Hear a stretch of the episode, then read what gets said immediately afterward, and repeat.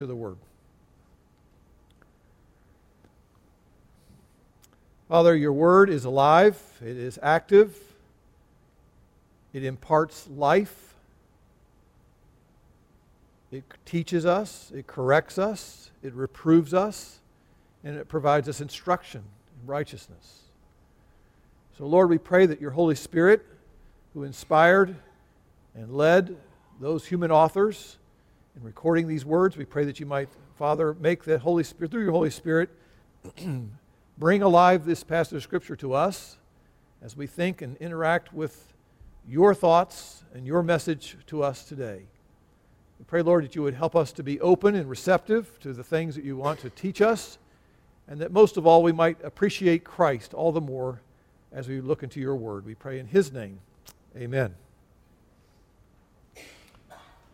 Just curious, have you received any bad news lately? Surely we all have our own uh, amount of, good, of, bad news. I know in our, my life uh, we've had a number of disappointing reports uh, recently. I had a phone call from my physician's office several months ago informing me that they no longer accept my health insurance.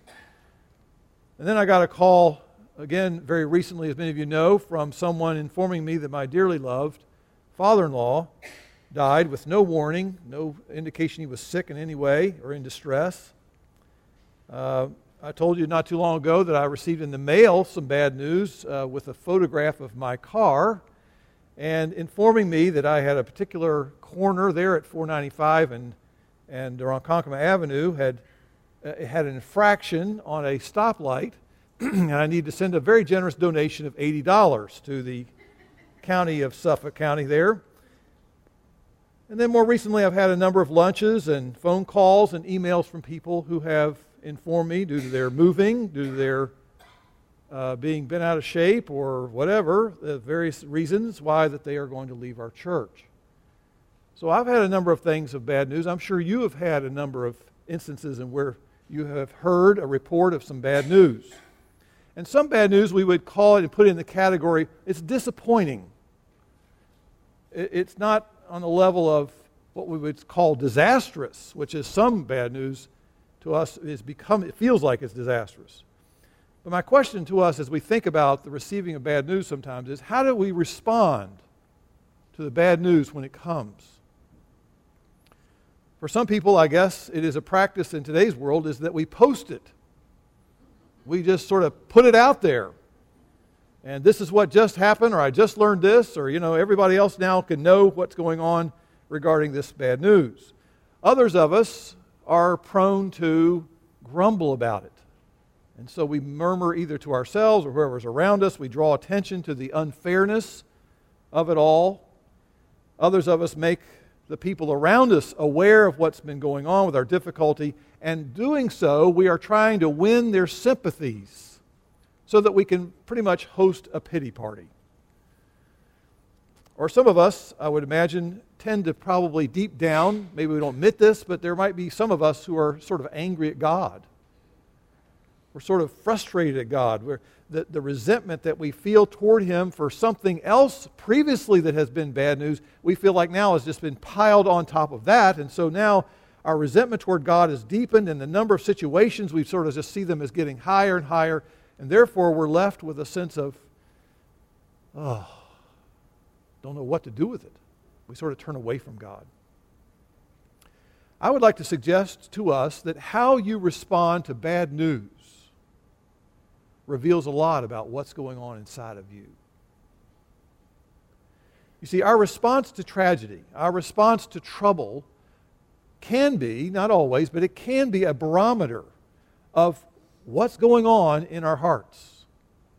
And my goal this morning is to try to encourage us to think through the reaction that we read about about a guy named Nehemiah who, when he heard bad news, it was a pretty bad report, the report he received was pertaining to a situation back in his homeland in Jerusalem. He was hundreds and hundreds of miles away in the kingdom of Persia, and he knew that the wall around Jerusalem, his homeland, was lying in ruins.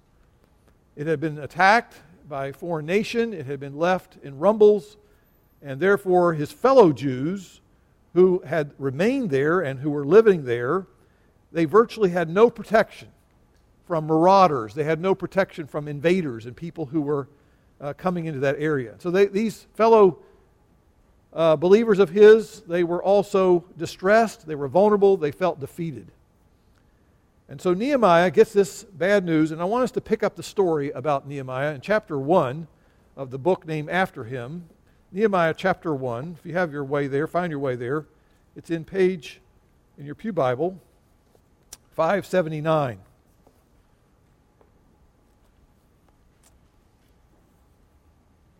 The words of Nehemiah the son of Hachaliah. Now it happened in the month of Chislev, in the 20th year, when I was in Susa, the capital of Persia, that Hanani, one of my brothers, and some men who from Judah, Judah came, and I asked them concerning the Jews who had escaped and had survived the captivity, and about Jerusalem. And they said to me, The remnant there, that is, the people who have remained there in the province who survived the captivity, are in great distress and reproach. And the wall of Jerusalem is broken down, its gates are burned with fire. Now it came about when I heard these words, I sat down and wept and mourned for days. And I was fasting and praying before the God of heaven. And I said, I beseech you, O Lord God of heaven, the great and awesome God, who preserves the covenant and loving kindness of those who love him and keep his commandments. Let your ear now be attentive and your eyes open to hear the prayer of your servant, which I am praying before you now, day and night. On behalf of the sons of Israel, your servants, confessing the sins of the sons of Israel, which we have sinned against you. I and my father's house have sinned. And we have acted very corruptly against you. We have not kept the commandments, nor the statutes, nor the ordinances which you did command your servant Moses. Remember the word which you did command your servant Moses, saying, If you are unfaithful, I will scatter you among the peoples. But if you return to me and you keep my commandments and, I, and do them, though, you, though those of you who have been scattered were in the most remote part of the heavens, I will gather them there from there and will bring them to the place where I have chosen to cause my name to dwell. And they are your servants and your people, whom you did redeem by your great power and by your strong hand. Verse 11 O Lord, I beseech you, may your ear be attentive to the prayer of your servant and the prayer of your servants who delight to revere your name. And make your servant successful today, and grant him compassion before this man. That's the end of his prayer. The this man is what? Well, next next little phrase. Now I was the cupbearer to the king. This morning I want us to think about this text of scripture and look at Nehemiah's response. Because Nehemiah did not turn away from God in the midst of hearing about bad news. He turned himself toward God. He opened his heart toward God. And in this response, he began to pray about the bad news.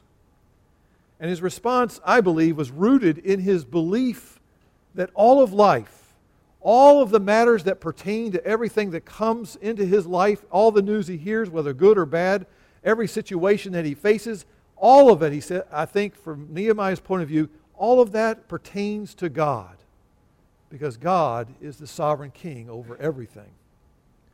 And so I want to ask the question what does God want us to learn about Himself? What does He want us to learn about our own hearts regarding this passage and the response that Nehemiah made in prayer? Well, first of all, I'd like to say that responding to bad news with prayer will clearly reveal what we treasure. What we treasure. See, here's Nehemiah receiving this report from the team that had been there far away in Jerusalem, and they had now come back, and when he heard the report, his heart was gripped with grief. He was distressed because he heard of the distress of his fellow Jews. And that's only the beginning, though, because as you keep reading the first chapter of Nehemiah, which we just did, he was clearly, Nehemiah is not just distressed merely over the hardships and the difficulties and the trials and reproach that had fallen upon these inhabitants of Jerusalem, but he's looking at it now from the fact that God himself was being dishonored. Because this is the city that God was going to say, I'm going to put my name and my reputation and my honor is going to be on display in this city. And so it is clear to me that as long as Jerusalem was laid waste, Nehemiah was gripping, gripping with, he was grappling with the reality that God's fame and God's reputation, God's name is now sort of being trampled in the mud among all the other people in that vicinity. And so his response to the prayer overflowed from a heart that evidenced the fact that Nehemiah deeply cared about God and he deeply cared about God's honor. God's honor. You know, our reactions to the things that happen in life are rooted to what we truly treasure. And Nehemiah's heart here, I believe, is an example of someone who deeply was moved because he cared deeply about God. And he cared deeply about other people, his fellow brothers and sisters in the Lord. He cared about what God valued. And so his tears and his fasting were a response of a man who loved God and who treasured the chosen people of God. So his burden was actually the burden that God had. Now, some of us, if we treasure comfort, may find ourselves reacting quite strongly whenever we're called to suffer. For example, some people, if they break their fingernail, their week is ruined. Have you ever seen that? Oh, it's broken. You know, it's like, oh my goodness, we've just had a crisis. Other people, if somebody ignores them, somehow they get a cold shoulder from somebody. Person didn't speak to them. That person whose approval they crave and value and treasure, then the person who gets the cold shoulder is what? Inconsolable. They can never be comforted. They don't they can't seem to to make sense of all that and they just sort of crumble. Or if we're a person who treasures control, wanting to have control over our lives and everything that happens, it's clear that a person who has that kind of treasure in their heart, they're going to be filled with mourning and significant pain if our plans and our agenda is hijacked and things don't go the way we expected them to go. What is it that we're treasuring in our heart? Oftentimes is revealed when we get bad news. And so, my question that I, as I've thought and meditated over this text, is I'm asking myself, how is it that Nehemiah got to the point where his heart was so deeply concerned about God and God's people? And that he's concerned about God's honor and God's name. How is it that he got to the point where that became such a significant part of what he treasured and, and really valued? And I guess to some extent, we could say that his heart had been shaped by his own experience and his own understanding personally of God's grace and God's love. Nehemiah's heart was deeply moved by the mercy and the long suffering that God had shown to him personally and to the people of God. He had come to appreciate God's compassion. He had come to appreciate God's concern for his own children. And he had lain over time as he meditated on God and who he is and what God had done a time and time again for his people and, and how he had extended such undeserved benefits and blessings to his people. You know, his view of God, verse 5 of chapter 1, was God clearly is a great God. He's an awesome God. He's an amazing God. No wonder then he longed to see God be appreciated by other people because he had learned to appreciate God and knew enough about him that his heart was just amazed by God, filled with wonder. His heart was deeply touched when God's fame was being dishonored and, and somehow trashed and tarnished. And so his heart had learned to treasure God as he knew more and more of his grace. For those of us who have ever known marriage, if you treasure your spouse, your concerns will eventually begin to include the things that they are concerned about.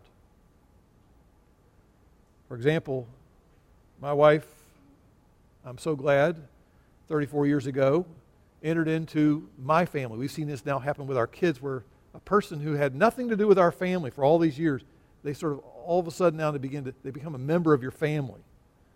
And so my wife entered into my family and became a member of my family and I have always appreciated the fact that she has welcomed and now actually embraced her in laws as people that she cares about and views them as a, a, father and mother figure in her own life. Now, my father is, is in heaven, no longer here, but my mother uh, is still here. And when my father died a number of years ago, my dear wife joined me and the rest of our family and dropped everything she was doing and came down, and we all gathered and attended a memorial service for him. And since that time, as my mother has continued on in her widowhood and lived so many miles away from me here in West Virginia, she has made a number of times of the trip, the 10 hour car trip down there, or she's flown down a couple of times uh, by herself to take care of my mother when she was in need of care and assistance. And what amazingly it makes me appreciate her is that my family has become her family. My concerns have become her concerns. And in just a small way, that's sort of an example of what spiritually happens when, when we embrace and when we come to God and we claim Him as our God. We come to Him in faith. We come to Him surrendering to Him. We, we come acknowledging our need for Him. Then we take on the things that he's burdened about, the things that he values, the things that he longs for, are things that we now begin to become longing for and valuing and concern for ourselves. Would it be fair to say that you have a burden on your heart for the things that God is burdened for? Does your heart have room in it for a longing for the kind of things that God has a priority for that you now sort of want to say, that is becoming more and more of a priority in my life. I'd like to encourage you to join with me in giving some thought to that in the weeks ahead to say, is there something that I'm concerned that as God looks in my life or as He looks in the life of our church, He looks into some of the things that we know full well are not going the way maybe God would have desired to see them go, that that's become a concern of my heart. I'm going to pray about this matter. It's a matter that I'm just not going to forget about and say, I'll think about it for one day, Sunday, but I'm going to really begin to think more and more spending time meditating and asking God to begin to do something about a situation that I'm aware He's concerned about and share the kind of burden that He must have about that same situation. My friend, you'll never start doing that until you've gotten to the point where God becomes your treasure and your prize. The one that you really appreciate, the one you love, the one who has the deepest sense of incredible value to you. that you just realize I can't live without you. You are the one who has my everything. If that is where your heart becomes more and more inclined, then it's not going to be too surprising that you'll begin to take those things on and say, Lord, I'm burdened and concerned about because I'm worried about how this is impacting you and what you want to see happen here. So perhaps that's really where we ought to begin. Rather than try to tick off 16 things we ought to do, is just say, Lord, work in my heart such that I'll begin to treasure you more than anything. It's a good prayer to pray, isn't it? I would think so, especially when you break your fingernail, or when someone gives you the cold shoulder, or when you get other forms of bad news, is to say, first of all, what do I treasure the most no matter what? It's God. Secondly, I'd like us to think about what it means to respond to bad news with prayer. It would oftentimes, I suggest to you, it would reveal to us our true theology. Depending on how we react to the bad news that comes into our life, it says a lot about what you truly believe with regard to God. And that's what theology means it's the study of God. So here's Nehemiah.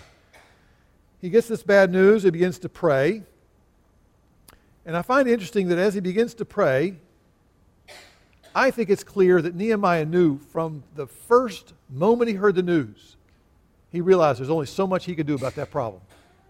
Even though he's the cupbearer, even though he has a position of, of high uh, influence and, and uh, privilege, um, having exposure to the king, he can actually speak the king, and he knows the king personally, the king knows him.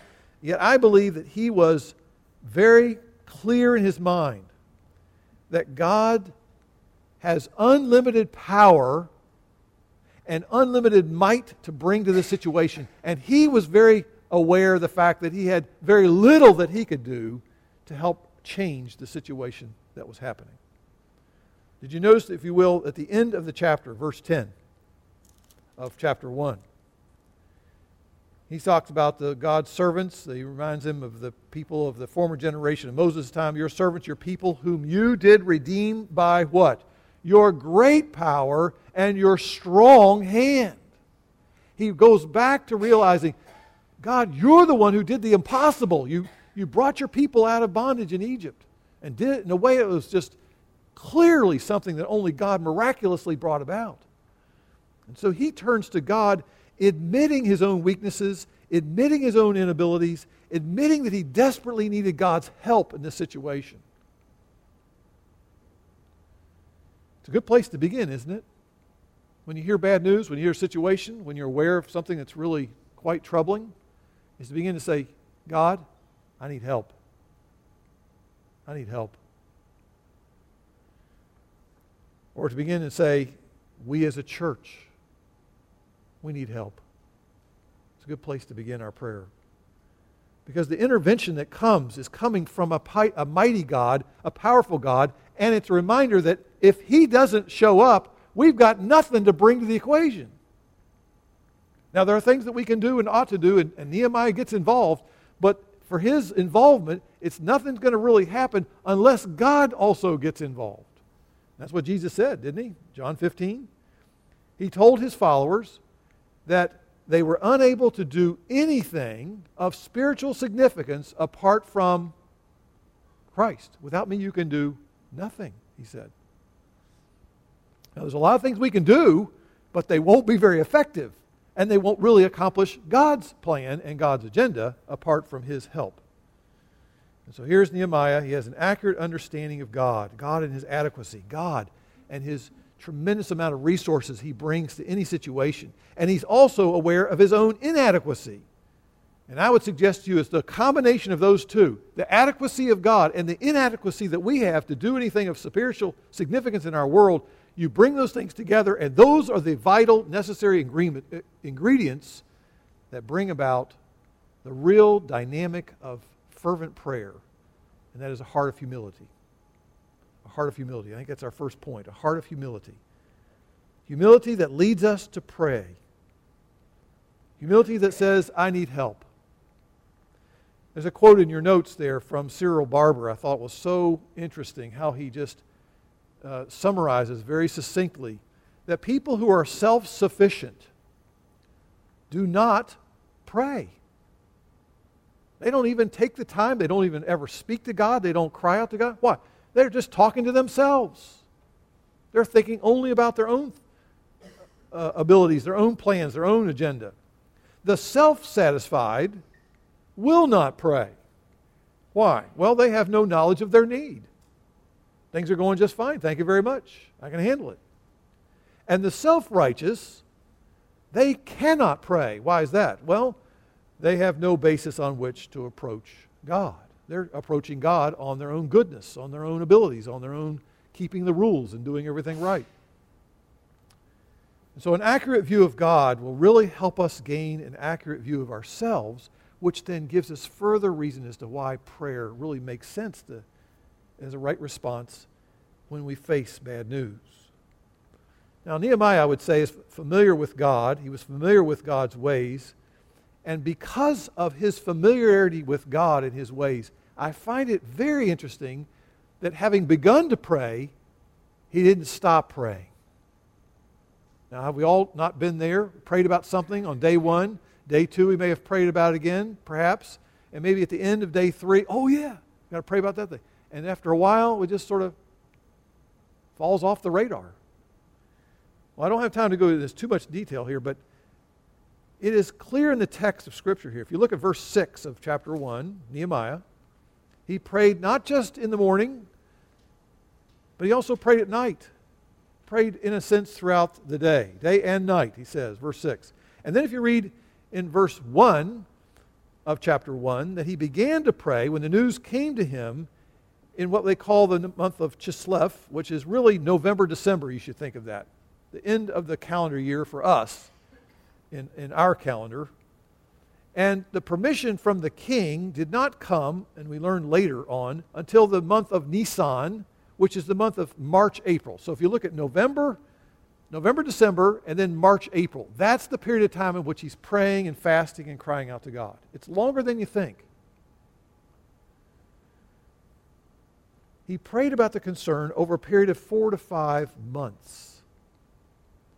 And isn't it interesting how Jesus urges his disciples when it comes to pray? He says, At all times we ought to pray and not to lose heart, not to give up implying what? That God doesn't always respond the first moment we cry out in prayer. He doesn't always answer that prayer uh, in, a time, in a time frame that we wish He would. That's why Jesus says in the Sermon on the Mount in Matthew chapter 6 or also in Luke chapter 11, He says, Keep on asking. Right? He says, Keep on knocking, keep on seeking, and you will what? You will be given to you. It will find. You will, it will be opened unto you. Paul knew that as he admonished the believers there in Ephesus, he says, Pray in the Spirit on all occasions. Keep on praying. And then he says, of course, pray continually, 1 Thessalonians chapter 5. Pray and pray and keep on praying, and then keep on praying again. Don't give up. If we find that we're still broken down, things are still not repaired, things are still in disarray, if your bad news still seems to be heavily weighing you down with it is bad news, and you keep praying and you're seeking God's help, may I just remind us here through Nehemiah's example, it doesn't mean that God is not listening to us. It doesn't mean that God is doing this. You know, can't be bothered by all of your many words. That's not the picture you should have at all in your mind. God works in His time according to accomplish His will in the way that he sees best according to his wisdom. And so his delays are for a reason. Came across this quote, it's not in your notes, but I thought it was quite helpful by John Blanchard. He says this Waiting for, uh, sorry, waiting for an answer to prayer is often part of the answer. I'm going to read that again. That's good. I didn't write it. It's not my quote. Waiting for an answer to prayer is often a part of the answer that God has to our prayer. So, waiting is something you should expect to happen when you get bad news. Why? Because God's trying to teach us to persist. Persist in prayer. And that's point number two. Or point B, or whatever under point number two. So persistence in prayer comes because I have an understanding of how God works. That He doesn't just, like a genie, give us what we ask for immediately, or like a vending machine, boom, boom, boom, boom, I get out what I put in there. I want it now. God has His own reasons of why He waits. We must patiently keep asking Him and trust that He's at work. May I suggest another motivation that Nehemiah had to turn to God in prayer when he heard all this bad news? is because Nehemiah knew the story behind the current story. Follow me here. Nehemiah knew that all, number one, he knew that all this brokenness, all this destruction that had occurred in the city of Jerusalem, where God's glory and God's fame and God's reputation had all been made known to the world at that time with all of the blessings there from years earlier, he knew that all this mistreatment of God's people was due to the sins of God's people. He knew that there was a long history of, of warnings and, and uh, prophets saying, listen, you've got to turn, you've got to listen to God's ways, you've got to deal with the things going on. And they wouldn't do it. And so this is what resulted from it. He knew that. He also knew that God was not the author of evil. That makes a huge difference in how you interpret the news that's coming to you. Nehemiah knew the story behind the story. In the midst of all the bad news, in the midst of all the brokenness, in the midst of all the betrayal that he had gone through and all the people of God had gone through, one truth remained clear to him and to those who really know God, and that is what? God is good. God is good. Even when you're getting bad news, God is good. He's not the source or the cause of evil. And Nehemiah learned his theology by remo- reviewing those redemptive, uh, the record of redemptive history. He went through the various parts of Scripture that he had at the time. He began to go through and remember that God does not forsake his people. Look at chapter 9. Just slip over to chapter 9 in the same book there, Nehemiah. And notice verses 17 and verses 19. It's a whole long account of which he talks about, and God did this, and God did this, and God did this, and then the people did this. It just walked away from him, turned away, rebelled, or whatever. And so, uh, verse 17, and so the people of God refused to listen. They did not remember your wondrous deeds which you had performed among them, and they became stubborn and appointed a leader to return to their slavery in Egypt. But you are a God of forgiveness gracious and compassionate, slow to anger, abounding in loving kindness, and you did not forsake them. That's the story behind the story. if all you hear when you're hearing the bad news, all the people are sitting in the ruins and, oh, it's terrible. Oh, God, how could you do that to them? That's the conclusion that we often draw. But Nehemiah knew the story. He knew, no, there's a long history here of their failing and their, their rebellion and their foolish choices on and on and on and on. But God never forsook them. Look down verse uh, 18. When they made themselves a calf of molten, molten metal, this is an idol. And he said, This is your God who brought us out of Egypt. And they committed great blasphemies. You, in your great compassion, did not forsake them in the wilderness. The pillar of cloud did not leave them by day to guide them on their way, nor the pillar of fire at night to light them away in which they should go. He talked about, you didn't forsake them. You did not give up on them. You did not turn your back on them completely and totally reject them. And so I would just like to remind us as we hear of these truths that God deals faithfully despite the failings of his people. And if you look at chapter 9, verse 33, we see another reminder of this. You are just in all that has come upon us, for you have dealt faithfully, but we have acted wickedly. I think that's one of the key verses of the entire book that holds the whole thing together because that's the gospel. that's the good news. Because all we see in our lives are various ways in which we've failed and fallen short, and we see more clearly as time goes on the faithfulness of our God. He keeps his promises. And no matter how bad things get, if you look at chap- verse 37 of chapter 9, no matter, no matter how bad things get, it's abundant, verse 37, its abundant produce is for the kings whom you have set over us. You have set over us kings because of our sins and over our cattle as they please, and we're in great distress. He says, The kings you've put over us is part of your doing. Meaning what? You're sovereign. You're in charge of the whole thing. I would suggest to you one of the reasons you can keep on praying is because you know that God does not forsake his promises and God is sovereign and in control, even though it doesn't look that way.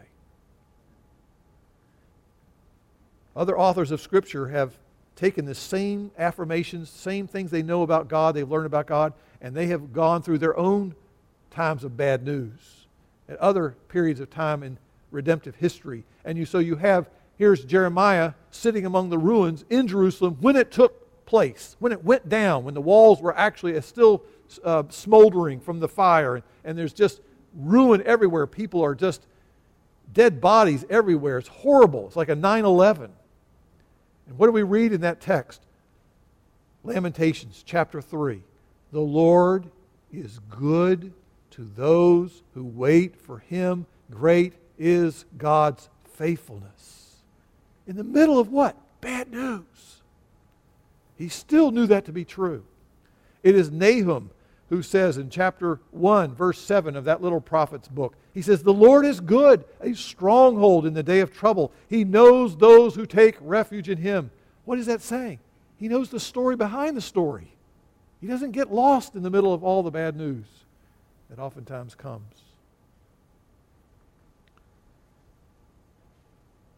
One other thing I want to add to this particular reflection on Nehemiah's response is to take a moment and think about in his response to God and turning to God, he did not hesitate to admit his own sins and the sins of his people.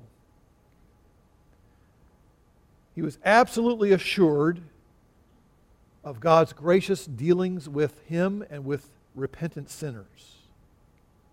And if we really know the gospel, if we really understand what Christ has done for us, if we understand that Christ has kept the law perfectly, that Christ has died for law breakers like you and me, and that the resurrection of Christ was the clear evidence of the fact that that payment is sufficient to cover us and fully atone for our sins, then therefore we can, and it's, it's, it's really something uh, that we are welcome to do, is we can actually confess and admit our failings to God. We can actually be honest and say, Lord, you know, I really have sinned here. I really dropped the ball. It was not a good response. I realized wow, that was really, that was against your, your laws. Prayers where we confess our sins assumes that in doing that kind of a prayer, we are confident that God is gracious and God is forgiving. Otherwise, why confess them? That's why he's confessing them. He's convinced that God is gracious and God's forgiving. He doesn't approach God in a flippant manner. He doesn't ignore all the reasons as to why things are so broken down. He's sensitive to the fact that he has sinned, his people have sinned. All the brokenness around them is an evidence of the fact that there is a lot of brokenness in ways we've offended God. And so God then welcomes him to come and says, Come on in and let's now talk honestly about what's really going on here. And God, therefore, I think, always welcomes specific confession of sin, not excuses for sin. It's a big difference. Too often we're saying, I got six reasons as to why I said that the other day. I was tired.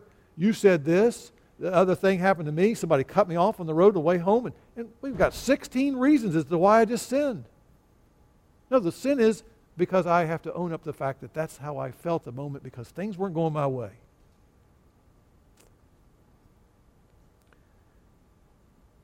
I just want to add another comment here as God is dealing with my heart here, as I deal through this text and think about a situation here. There's a danger that when we go through times of destruction and pain and when relationships have crumbled in a church, that it's a possibility that we ourselves can become a people who ourselves are embittered and resentful toward others who may have left us or it could be even on the other hand, other hand too, people who've resent, filled with resentment and, and, uh, as they've walked away from us. And it's crucial that we humble ourselves before the Lord and cling to the gospel of Jesus Christ. That we have to come, come together on the foundation that says Christ Jesus came into the world to save sinners. And that we see ourselves as all desperately in need of a Savior. That is the gospel. We fall into the category of being those who desperately need somebody to rescue us from our own sinful heart and choices and attitudes and actions. That we are people who break the covenant, but thankfully, God does not forsake us. And the gospel is such a great comfort when we confess sin. We need to keep reminding ourselves, 1 John 1 9, if we confess our sins, he is faithful he is righteous and just to forgive us our sins and cleanse us from all unrighteousness. Not some, not a few, not occasional, all. We're reminded that we have not received what we deserve. And I think Nehemiah had that perception as he heard that news, as he realized, oh, this is worse than I imagined it to be. It's still this bad. After all this time, he's thinking. I think when he hears that, he's also saying to himself, I'm still convinced we have not received what we really deserve.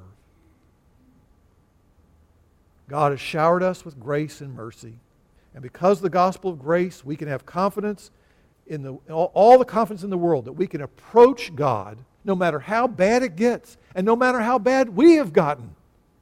And no, matter how failing, how many ways in which we have failed God, we can still have the confidence to come to Him through Jesus Christ, who ever lives to make intercession for His saints. We can draw near with confidence to our gracious God, to our gracious King. And it says in the scriptures, Hebrews chapter 4, 16, and we will receive his mercy. We will what?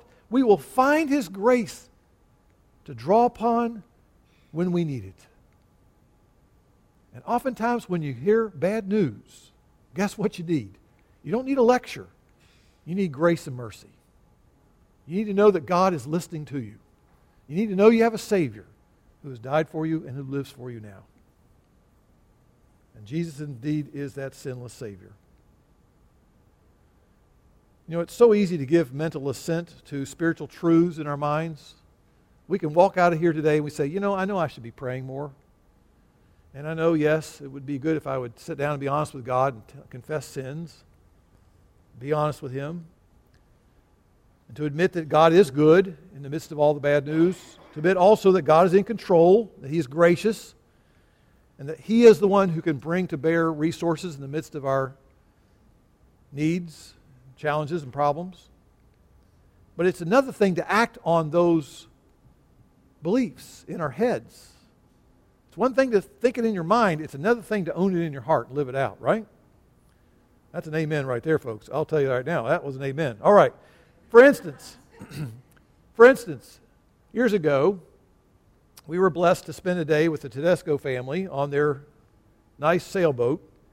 And we, we went from South Shore, crossed the bay to Fire Island. It was a slow go. We slowly made our way over there. Not much wind that day, uh, that particular time of the day. And on the way back, uh, our kids are with us. They're all elementary age kids, you know. So we're all just sailing there. Nice, nice, nice day. Beautiful weather. On the way back, the wind's picking up a little bit. And I had told our kids, we, David told the kids, uh, that listen, th- there's a part of this boat that goes way down in the water. You can't see it. Very, very heavy. And because it's very heavy, the boat's not going to tip over. So you don't need to be worried about that. It may lean a little bit. Everything's okay. We know that in our heads. We made that very clear. So we're on the way back. Wind picks up. And sure enough, sails are full of wind. And here we go. It is now starting to lean. And everybody's doing one of these numbers, you know, and holding on. And I can look in my kids' faces, and what are they doing? Are they having fun? I'm enjoying it. It was wonderful. I love having some breeze, and we're actually cruising along, you know. And I look back at the kids, and they're like, they're like hanging on for dear life, like, Dad, would you get me off this boat? We're going to drown. It's over. And I realized to myself, am I not like that, spiritually speaking? I know a lot of things in my head, but how I respond to those truths in everyday life oftentimes reveals what I really believe. And that is, I really don't take God at His word sometimes. I just refuse to really submit to it. And I would suggest to you that in this text, God is calling us to say, Do you believe I am a gracious God, a powerful God, a good God, a God who's in control, a God who can come to your aid? He says, Well, then seek me out. Pray. Turn to me and confess your sins. Here's three things I'd like to suggest are helpful takeaways of today's message A, B, and C. How simple is that? Not in your notes. If you want them, you got to write down whatever you want to do. First thing A, ask. Ask. We got to ask God. We got to say, Lord, help. We got to speak to Him. We got to spend time with Him. We got to carve out time to pray. I think of the words from the John Newton hymn, Come, my soul, your suit prepares, the name of the hymn. Listen to his stanza here. He says this You are coming to a king, large petitions with you bring. For his grace and power are such, none can ever ask too much. What's your view of God? Ask him. Seek him out. Pray. Secondly, a, then B. Be confident. Be confident that God is good. Be confident that God is in control. Be confident that God is gracious, that He keeps His covenant. The covenant He's sealed with the blood of Jesus Christ, that He forgives those who come confessing their sins humbly, and He has a heart that's inclined towards people in compassion. You say, Oh, I have such a hard time believing that. Then get in the Word and keep reading it and say, Lord, drive this home in my heart till I believe it. Because that is what keeps you from praying is because you have a view of god that says well he's disinterested he's part of the problem and i don't think things have spun out of control and what's the use in asking him? He can't do anything anyway. It's because our bad theology. We don't believe who god truly is and who he's revealed himself to be. So be confident. God is good in control and gracious. And then lastly a b and c confess confess any and all known sin humbly acknowledge to God, Lord, I've got to take a moment to take stock of my own life here and say, Lord, what does He want to deal with me? What do you want me to, to, to be honest about and admit to you that is clearly an area of my life that is not right? Psalm 139 Search me, O God, and know my heart. Test me and know my thoughts. Point out anything in me that offends you. Wow, what would happen if that was your prayer this week? Lord, point out anything in me that would offend you. How are you going to know what offends God? You got to get in the Word. The more you read the Word, the more God says, hey, hey, hey, hey, hey, that's what I've been wanting to try to get your attention about. The more you hear His will, hear His, his, his desires, hear what He really longs to see happening in your life. Lord, lead me in the path of everlasting life. Don't need to say more. ABC. Let's stick with the basics. Let's pray.